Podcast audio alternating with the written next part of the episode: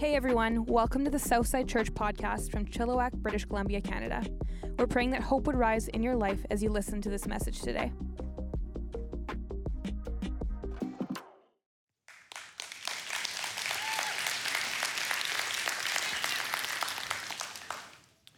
He walked out of his dorm down the long sidewalk to his Friday morning English class. Now, he had walked this walk a lot of times, but today was different. For one thing, three buddies from his dorm were walking with him. They were like an impromptu hype squad. You know, they were ma- massaging his shoulders, patting him on the back, and pumping his tires. You got this. You're the man, man. You are a catch. She'd be crazy to say no. You've been talking about this girl in your English class for six weeks. Today's the day you're going to ask her out. Today's the day she's going to say yes. Well, if you ask Justin anything that happened in that 90 minute English class, no idea no memory. However, he will never forget what happened 47 seconds after class ended. He walked over to the girl, you know. He would have said, the most beautiful girl in the world, brown hair, green eyes. He said, Hey, Steph. She said, Hey, Justin. He said, The thing is, like, everybody has to eat, right? like, tonight, for example, you got to eat, and I got to eat. So I don't know, like maybe we could eat. T- she said, Are you asking me out? He's like, uh, Yeah, yeah. She said, I, I love to. So they arranged details, and now Justin walks back, that lo- back down that long sidewalk to his dorm. He's got to keep a straight face because he knows his hype squad is waiting. Walks in, sure enough, there they are, three of them, all eyes on him. Hey, boys good news. And they just mob him. You know, there's this big celebration in the dorm. Good news, good news. Really good news, actually, because 14 months later, Justin's down on one knee and he's proposing to that girl with brown hair and green eyes. And she said, Yes, good news, good news. A couple years later, Justin comes home from work and Steph is there. She says, Sweetheart, I have some good news. And he knows exactly what she means. And he cries and he hugs her. And he can't believe how far they've come since that Friday morning English class. Just months later, he's in the hospital, and the doctor says, Hey, dad, good news. You have a healthy baby girl. It's amazing how time flies, though, because that little baby girl grows up, and she's the love of his life. They do everything together. Next thing you know, it's her turn to go to university. In her second year of university, she comes home for Christmas break. Justin is down eating breakfast one morning. She sits beside him. She puts her head on his shoulder. She says, Dad, I got some good news. I met a boy. I really like him. I think he is the one. He reminds me a lot of you. Good news. Kind of sad, but good news. it's amazing how time flies, though, because Next thing you know, Justin's back in a hospital. But this time he's not there for the delivery of a baby, he's there because he's sick. Justin's really sick. And the doctors have said there is no hope. The family has gathered to say their final goodbyes. There's more bodies than there is space, so they cram themselves into the room, and it's hard and it hurts. But it's also kind of good, because as much sadness is in that room, there might be a, just a little bit more love. Eventually, the doctor slides his way in. He says, I might just have some good news. We've got the latest test back, and we're seeing improvement. Hey, I want to say Merry Christmas and welcome to Southside 2023 Christmas to you and yours on behalf of Corinne and me and our whole family just want to extend an absolutely Merry Christmas. I hope this season for you has brought you some good news. You know, there was a Christmas bonus. You were really hoping to get it, but you weren't sure whether you were going to get it, and then you did. Good news. I'm so glad. Or maybe there was a present you really wanted to get. You didn't tell anybody because you were scared to even ask for it, you know? But you thought they might know and you weren't sure. But you looked under the tree and there was that present. And it looked like right around the right size. And then you picked it up and it felt like the right weight. And you're like, hmm. So the other day when everybody was gone, you say, How do you know, Mike? Oh, I've done it a few times myself, actually. you opened that bad boy up, didn't you? And guess what? You got it. Good news. But from experience, I can tell you be very careful when you rewrap it. That's an important part of the whole process. Maybe there's somebody in your friend group or a part of your family, and your greatest wish this holiday season is that you could spend some time with them, and you weren't sure whether they were going to be able to make it, but they did. Good news. Or maybe there's somebody in your family, and one of the reasons that you dread the holidays is because you know you're going to have to spend time with them. And a couple days ago, you found out they can't make it this year. Good news. Good news. Really, that's my theme for today. Good news. Good news. And what I want to do is I want to turn our attention to that end towards the Gospel of Luke in the New Testament of the Bible, chapter 2. I should mention this also. What we call the Gospel of Luke is actually the historical account of Jesus written by a doctor named Luke. Well educated, highly intelligent. He read countless transcripts, he conducted dozens of eyewitness interviews. He asked question after question after question after question after question until he compiled this history consistent, corroborated, accurate, and inspiring. And so, what I want to do is, I want to suggest to you that it was God's plan that Luke's gospel would make its way into our Bible. And it was God's plan that we would spend some time there today. Luke chapter 2. Let's start at verse 1. In those days, a decree went out from Caesar Augustus that all the world should be registered. This was the first registration when Quirinius was governor of Syria. And all went to be registered, each to his own town. And Joseph also went up from Galilee, from the town of Nazareth to Judea, to the city of David, which is called Bethlehem, because he was of the house and lineage of David, to be registered with Mary, his betrothed, who was with child. And while they were there, the time came for her to give birth. And she gave birth to her firstborn son and wrapped him in swaddling cloths and laid him in a manger because there was no place for them in the inn. And in the same region, there were shepherds out in the field keeping watch over their flock by night. And an angel of the Lord appeared to them, and the glory of the Lord shone around them, and they were filled with great fear. And the angel said to them, Fear not, for behold, I bring you good news of great joy that will be for all the people. For unto you is born this day in the city of David a Savior, who is Christ the Lord. And this will be a sign for you. You will find a baby wrapped in swaddling cloths and lying in a manger. And suddenly there was with the angel a multitude of the heavenly hosts, praising God and saying, Glory to God in the highest, and on earth peace among those with whom he is pleased. When the angels went away from them into heaven, the shepherds said to one another, Let's go over to Bethlehem and see this thing that has happened, which the Lord has made known to us. And they went with haste and found Mary and Joseph and the baby lying in a manger I started working on this sermon about six months ago. And I remember reading Luke chapter 2 over and over and over and over and over again. And there was this phrase that kept standing out to me when the angel speaks to those shepherds in the field and he says, I'll bring you good news of great joy. Good news of great joy.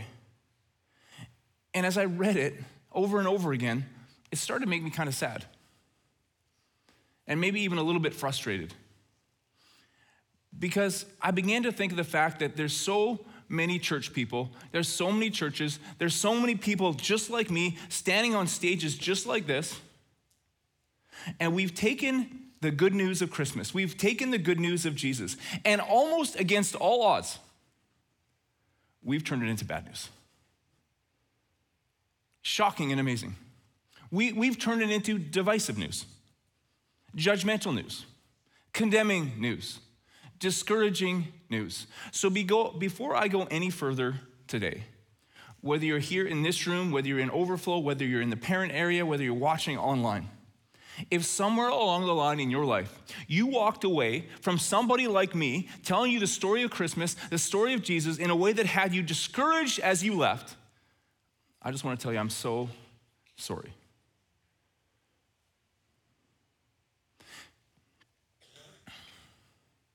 So I got a goal for today. Really simple. My message has three points Christmas was good news, Christmas is good news. Christmas will always be good news. Now, if you're brand new today, you're gonna love it. And if you've been in church your whole life, here's what I know can happen to you and can happen to me too. Christmas can go from being good news to old news real quick. You're gonna love today. So, first of all, Christmas was good news. Sometimes when you hear church people talk about Jesus, when they talk about Christmas, it sounds like kind of like a need to know basis. Like if you know, you know. You know what I mean? If you know, you know. What a weird statement. If you know, you know. Well, of course, if you know, you know. But there's this concept of like, you know what? Here's the thing. You got to understand this. I'm kind of on a really high theological plane. so I understand Jesus and Christmas. You wouldn't get it.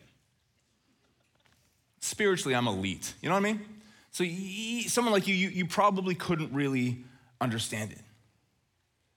And so I want to say this if you've ever been made to feel like somehow it was beyond you, I want to say I'm sorry. Because here's the truth God wants us to know His Son. So much so that in the Old Testament of the Bible, there's over 300 prophecies that God speaks to various people looking forward to the birth of his son. Why? Because God's saying, hey, hey, hey, don't miss it. Don't miss him. He's on his way. He wants it to be clear. It is clear. 700 years before Jesus was born, God inspired Isaiah to write this Therefore, the Lord himself will give you a sign. The virgin will conceive and give birth to a son, and we'll call him Emmanuel. Okay, so we know this. The Son of God, the Savior, the Messiah, will be born of a virgin. Okay? We know that 500 years before Jesus was born, God inspired Micah to write this But you, Bethlehem, though you are small among the clans of Judah, out of you will come for me one who will be ruler over Israel, whose origins are from of old, from ancient times. Okay, so the Messiah, the Savior, the Son of God, will be born of a virgin, will be born in Bethlehem. And listen, here's the most important thing will be born in history. It's not some weird secret decoder ring thing. It's not some odd, like I'm on a spiritual plane that you can never understand thing. It's a history thing. It's a history thing. Right? That's why Luke is so careful at the beginning of Luke uh, uh, of his gospel, chapter 2 of his gospel, when he says this. In, in those days, there was this guy named Caesar Augustus. And he said everyone needed to be registered. In other words, he initiated what's called a census for the whole Roman Empire. Okay, now why did Luke do that? To place the story of Jesus in history. Like, who was Caesar Augustus? Well, he was the adopted son of Julius Caesar. Caesar Augustus was the emperor of one of the most powerful empires in all of human history, the Roman Empire. You wanna know what he looked like? This is what they say that he looked like. Pretty good looking dude. Uh, now, I bring that up because this is history. It's not a fairy tale, it's not a secret decoder ring. It, it, it, it's not this odd, I'm on a higher spiritual level than you. This is history. Jesus lived, Jesus died, and Jesus rose again. Why? Well, Isaiah said 700 years before Jesus was born his name will be called. You know what you need to call him? Emmanuel. God with us. See, Christmas was good news. Christmas is good news. The angel says to the shepherds, I bring you good news of great joy that'll be for all the people, period. I bring you good news of great joy that'll be for all the people, period. Now, I used to be a teacher, say, Mike, you're quite a stickler for punctuation. I am, thank you very much. I, it's really important here, though. I bring you good news of great joy that'll be for all the people, period. Here's the problem.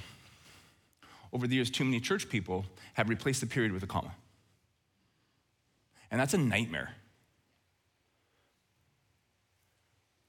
Sometimes you hear them tell the story of Jesus, the story of Christmas, and it sounds like this I bring you good news of great joy that'll be for all the people who go to our church. I bring you good news of great joy that'll be for all the people who believe just like I believe, who behave just like I behave, who look just like I look, who act just like I act, who vote just how I vote, who agree with everything that we say. What a nightmare. And so I want to say this. If you've ever been made to feel that somehow the story of Christmas doesn't apply to you because you don't fit in after their comma, I'm so sorry. Church people can get weird, you know? I know because I am one, you know, but but it can be weird because like they, they're so quick to judge people for things that maybe they don't struggle with or nobody knows they struggle with, you know? What does that church people say? I, I, we don't smoke, drink, or chew, and we don't go with girls that do, you know? or guys that do. Okay, let's be fair.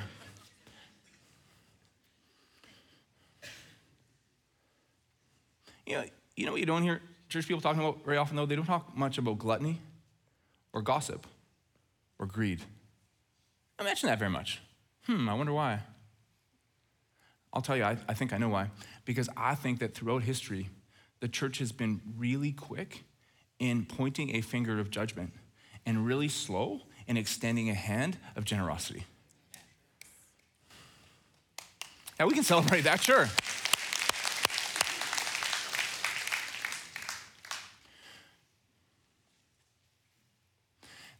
I'm a stickler for punctuation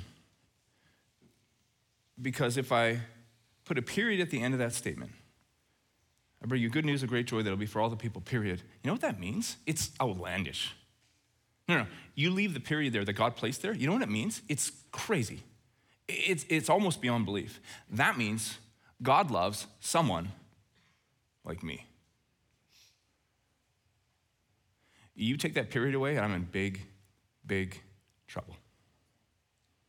It's amazing when you think about it that out of all the people that God could have chosen to announce the birth of his son to, he chose a group of shepherds.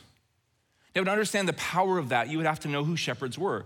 They were on the lowest rung of the Jewish social ladder. There was a saying in the first century that went like this If you smell a shepherd coming, run the other way. So, what were they saying? They were saying two things. Number one, shepherds are disgusting, they smell like manure. They're gross and they're dirty. Number two, you can't trust them. Get out of their way. They're going to steal everything that isn't nailed down. If you see a shepherd coming, run the other way.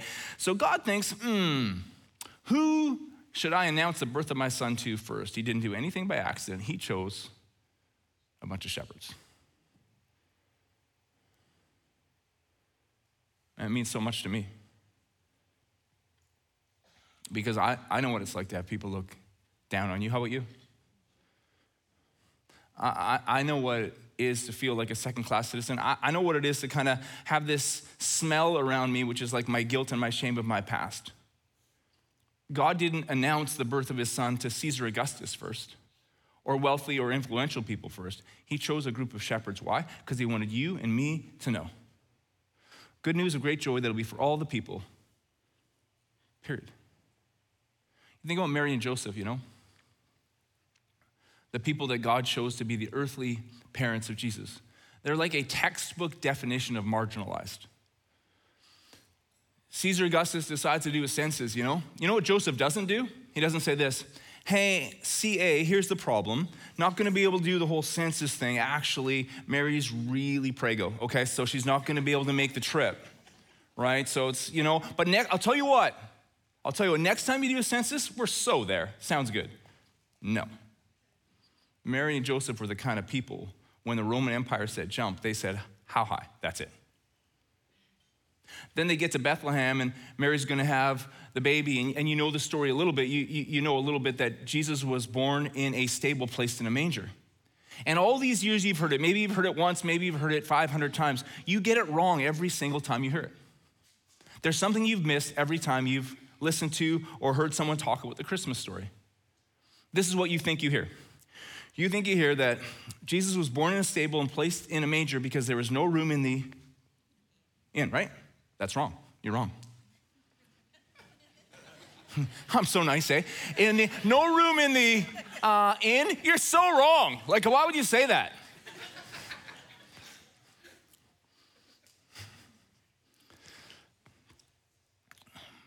You're right, because that's what people say. It's just not true.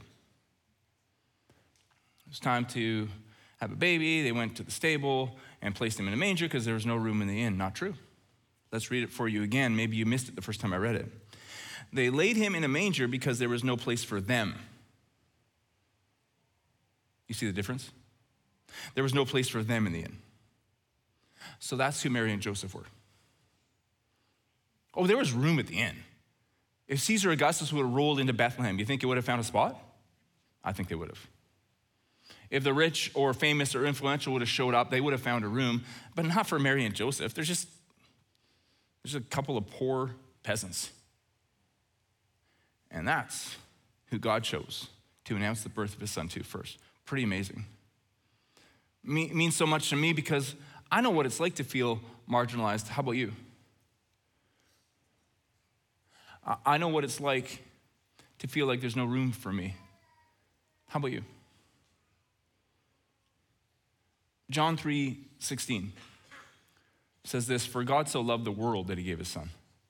I love that. There's a lot of clubs that I couldn't get into. That's one I can get into. Hey, I'm part of the world, I made it. I bring you good news of great joy that'll be for all the people, period. Christmas was good news. Christmas is good news, and Christmas will always be good news.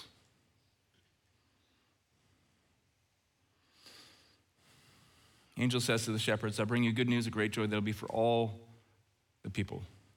For unto you is born this day in the city of David a Savior. That's the word. That's the word. That's why we're here. Savior. For unto you is born this day in the city of David a, a Savior. That's why we're here. That's why they're still celebrating Christmas 2,000 years later. Savior.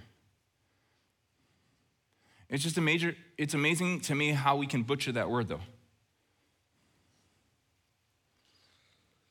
Like to hear some church people talk about it, a savior is like a spotter for your bench press.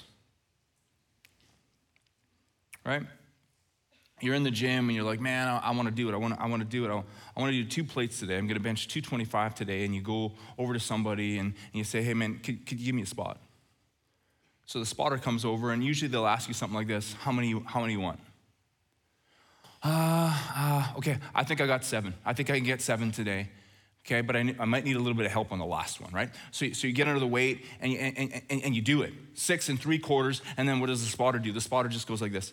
Just, a, just all, all you need is just a little bit, right? Just, just a little bit, and then you rack it, and they look at you and they say, Man, that was just about all you. That was just about all you, man. Good job. That's how we sometimes describe what a Savior is. He's just like a spotter for your soul, you know what I mean? You're so well behaved. You're amazing. you know, your behavior almost did it. It was almost all you. But then Jesus came along and did this. I don't know why I would think a spotter would do this, but let's just, just bear. Okay.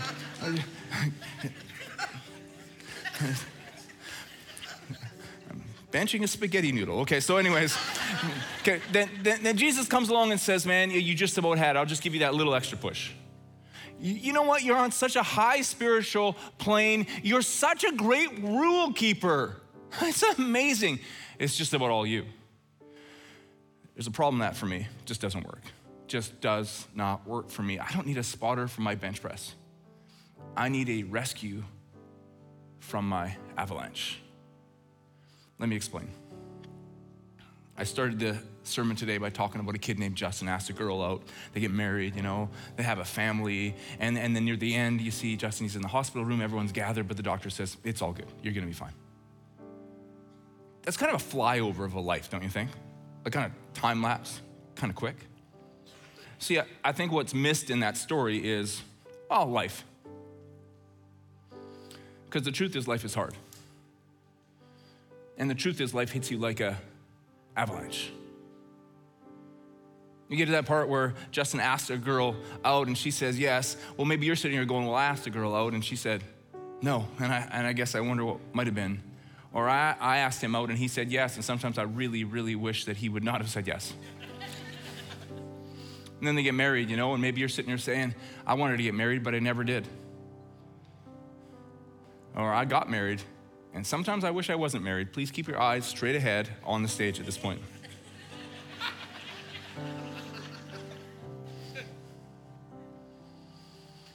or I was married, I'm not married anymore. And I look back and I think that person took the best years of my life and then they betrayed me. Life hits you like an avalanche, you know? And then he has a family and it's all sunshine and rainbows, except it's not, is it? Family's hard. Sometimes along with family comes hurt, division, and conflict. Things that were said that never should have been said, things that were done that never should have been done, or worse than that. Sometimes family is tragedy and trauma and heartbreak.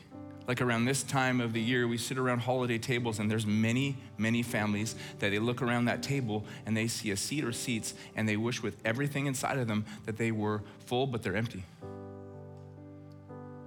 See, life hits you like an avalanche. And then at the end, just is not looking good, and the doctor comes in and says, Good news. But here's what we all know one day the news is not going to be good for you or for me when it comes to our health. what I know that I don't need, I don't need a spotter for my soul. It doesn't help me. I need a rescue from this avalanche called life that'll bury you. See, life is really beautiful, but it's also kind of ugly. Like there's a lot of light, but there's also a lot of darkness. There's love, but there's also hate. There's unity, but there's also division.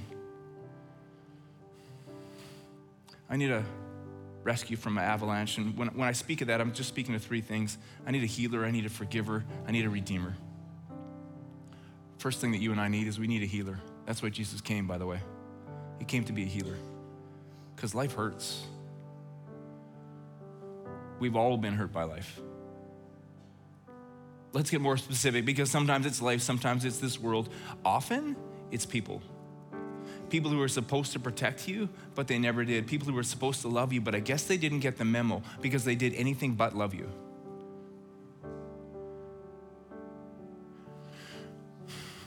And, and so now I'm hurting and I'm walking through life with a limp. And, and then if all I needed was a spotter for my bench press, okay, th- then here's the answer. Well, get over it. It's over. Just live. It doesn't work for me. That doesn't work for me because those things that happened, they happened. Those things that were said, they were said. I need more than pull yourself up by your bootstraps. I need a healer. I don't want to be glib and I don't minimize what you are or have gone through. I do want to say this though.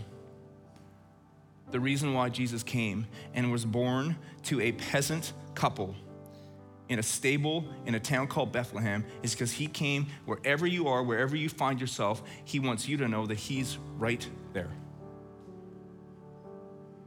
And it's not like, hey, follow Jesus and snap your fingers and everything gets okay. No, but here's the promise that step by step, He'll bring you to a place of wholeness. He'll bring you to a place of healing. In fact, here's the promise those things that were said to you, those things that happened to you, never should have happened.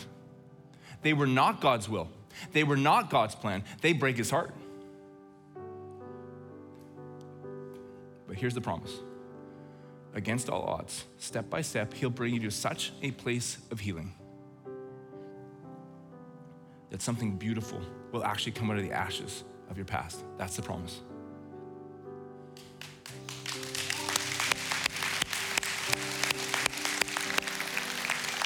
I don't need I don't need a spotter for my bench press. I need a rescue from this avalanche called life. I need a healer.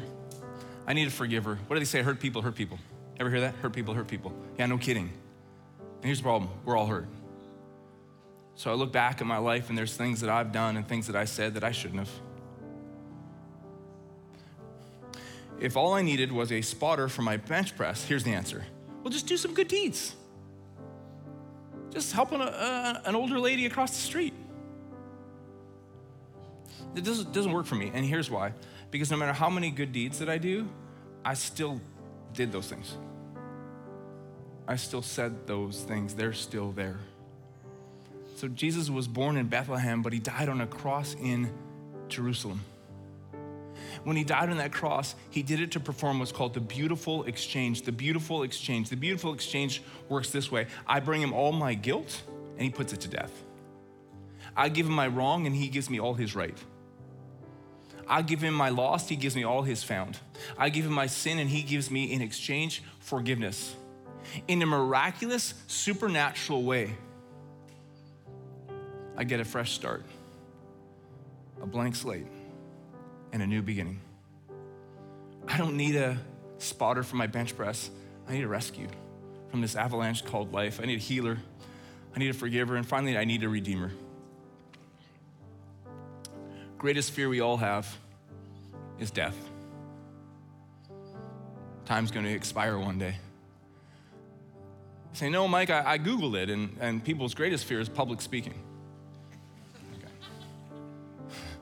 It makes me laugh just a little bit because I'm like, okay, so you were at a funeral. You'd rather be in the casket than on the stage speaking. I don't. Thank you so much.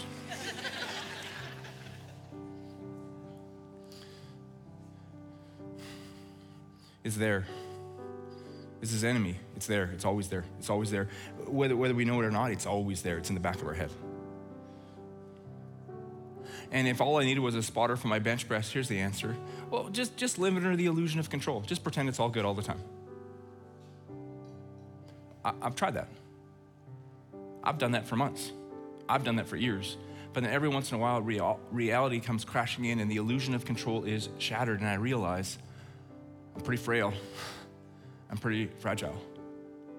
That's why not only do I need a healer, not only do I need a forgiver, but I need a redeemer. Jesus died on that cross, but on the third day he rose again. Here's why our most feared enemy is death. Jesus faced death. You can't defeat anything you don't face. Jesus defeated death.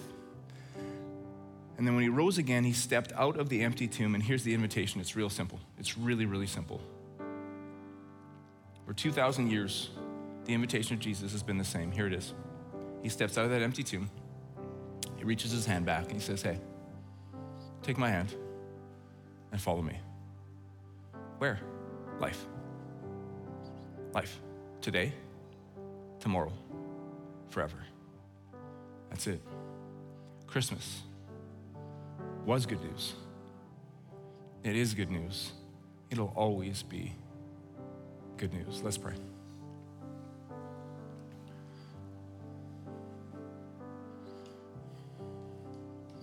For the hurting, he is a healer. For the guilty, he is a forgiver. For the fearful, he is a redeemer. All of that, all of that is Jesus. All of that is a story of Christmas. And so I can't think of a better invitation to give you today, Christmas of 2023. Everything that needed to be done for your healing, for your forgiveness, for your redemption has already been done. It's a gift that Jesus purchased for you through his life, death, and resurrection. Today, with all heads bowed and all eyes closed. If you want to accept that gift that Jesus already purchased, can you just raise your hand up nice and high right now so I can pray for you? If you're watching online or in one of the overflows, and you can, if it's safe to do so, please raise your hand. There's something powerful with that outward expression. It's amazing. If your hands are up, you can put them down. I'm going to pray out loud, and I just invite you to pray silently along with me. So, Jesus, thank you. Thank you that you came. Thank you that you died. Thank you that you rose again. I pray that you would be my healer, my forgiver, and my redeemer. I pray that you would bring me past my past into life, real life that starts now and stretches into forever. Thank you. And God, for the rest of us here, Maybe we've been in church our whole lives.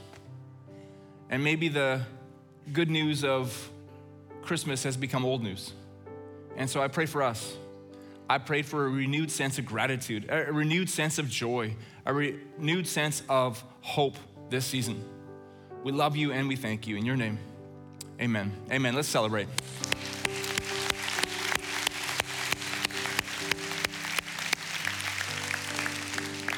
The band has one more song. Why don't you stand up?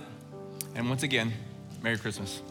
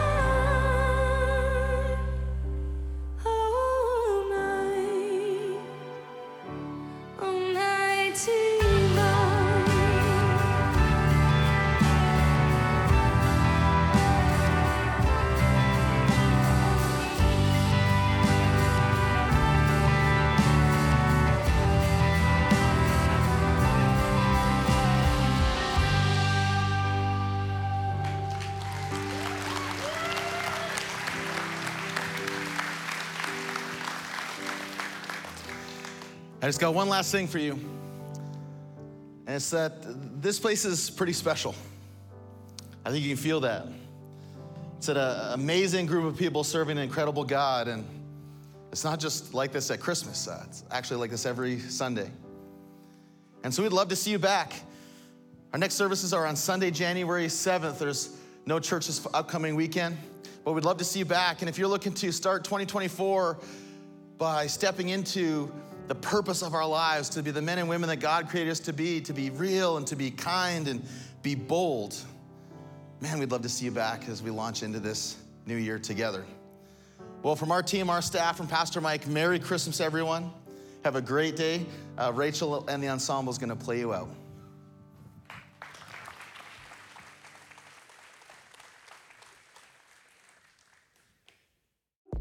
Thanks again for listening. To hear more messages like this one, make sure to subscribe and check out our podcast channel for past episodes. And to stay up to date with all things Southside, follow at Southside underscore church on Instagram. We love you guys. The best is yet to come.